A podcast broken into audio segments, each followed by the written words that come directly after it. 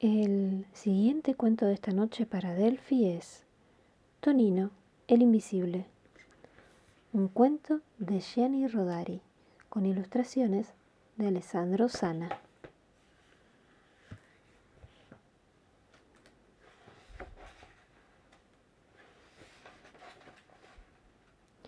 Una vez, un niño que se llamaba Tonino fue al colegio sin saberse la lección y temía que el maestro se la preguntase.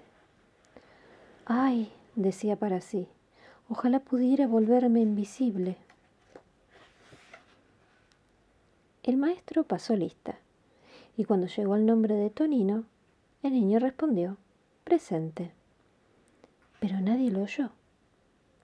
El maestro comentó en voz alta, qué pena que Tonino no haya venido hoy había pensado en preguntarle la lección. Si está enfermo, esperemos que no sea nada grave. Así fue como Tonino comprendió que se había vuelto invisible tal como lo había deseado.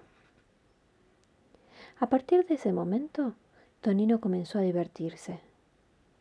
Saltó desde su pupitre hasta la papelera y se movió por toda la clase, tirando al pelo a los niños y volcando los tinteros. Los alumnos protestaban y las peleas parecían no tener fin. Se acusaban unos a otros del alboroto que se había armado y no podían sospechar que la culpa la tenía Tonino el Invisible. Cuando se cansó de aquel juego, Tonino salió del colegio y subió a un trolebús. Como el revisor no podía verlo, no pagó el billete y se sentó en un asiento vacío. En la parada siguiente subió una señora con la bolsa de la compra, que intentó acomodarse en un asiento que creía libre. Pero la señora se había sentado en las piernas de Tonino, que sintió que se asfixiaba. La señora gritó, ¿Qué pasa aquí? ¿Acaso ya no podemos ni sentarnos? Mirad, intento apoyar la bolsa de la compra y quedo suspendida en el aire. Ocurría que la bolsa estaba sobre las rodillas de Tonino. De pronto surgió una gran discusión y todos los pasajeros se quejaron de la empresa de transportes. Tonino bajó en el centro de la ciudad, se metió en una pastelería y empezó a servirse a su gusto llenando sus dos manos de bollos, pasteles de chocolate y pastas de todas clases. La dependienta, al ver que desaparecían los dulces del mostrador, le echó la culpa a un honorable señor que estaba comprando silbatos de caramelo para su anciana tía. El señor protestó. ¿Me acusa de ladrón? Usted no sabe con quién está hablando. Usted no sabe quién era mi padre. No sabe quién era mi abuelo. Tampoco quiero saberlo, respondió la dependiente. ¿Cómo se atreve a insultar a mi abuelo? contestó el señor.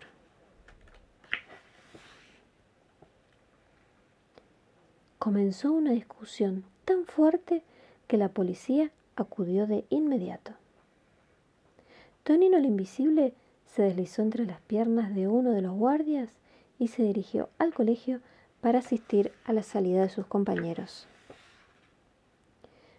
De pronto los vio salir, o más bien rodar, como una luz por las escaleras del colegio.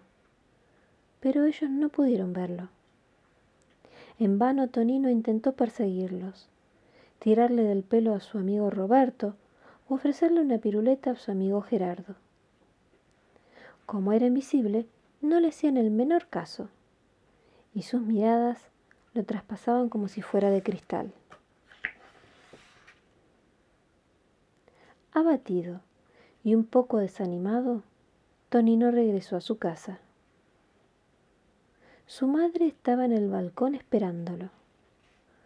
Mamá, estoy aquí, gritó Tonino. Pero ella tampoco pudo verlo, ni escucharlo.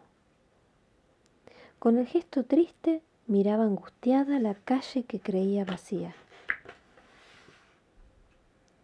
Papá, he vuelto, exclamó Tonino cuando entró, y se sentó a la mesa en su sitio de siempre. Su padre, casi en silencio, murmuraba preocupado. ¿Por qué Tonino tardará tanto? ¿Le habrá ocurrido algo? Mamá, papá, estoy aquí, gritaba Tonino. Pero ellos no oían su voz. Tonino comenzó a llorar amargamente. Pero ¿de qué sirven las lágrimas si nadie puede verlas? Ya no quiero ser invisible, se lamentó Tonino con el corazón roto. Quiero que mi padre me vea, que mi madre me regañe, que el maestro me pregunte la lección. Quiero jugar con mis amigos. Es horrible ser invisible. Es horrible estar solo. Tonino Salió a la escalera y lentamente bajó al patio. ¿Por qué lloras? le preguntó un viejito que estaba sentado en un banco tomando sol. ¿Usted me ve? preguntó Tonino con gran ansiedad. Claro que sí. Te veo todos los días cuando marchas y regresas del colegio, contestó el viejito. En cambio yo a usted no lo he visto nunca. Sí, ya lo sé. En mí no se fija nadie. Soy un viejo jubilado y estoy completamente solo. ¿Por qué los niños iban a mirarme? Para vosotros soy un hombre invisible. Tonino, llamó en ese momento su madre desde el balcón. Mamá, ¿puedes verme? Por supuesto, ¿cómo no voy a verte? Ven, sube y prepárate para oír a tu padre. Voy ahora mismo, mamá, gritó Tonino lleno de alegría. ¿No te da miedo de que te castiguen? se rió el viejito. Tonino le saltó al cuello y le dio un beso. Usted me ha salvado, le dijo mientras se alejaba. Bueno, no exageres, contestó el viejito. Y colorín colorado, este cuento de Gianni Rodari ha terminado. Qué bonito. Me alegro que te haya gustado, hija.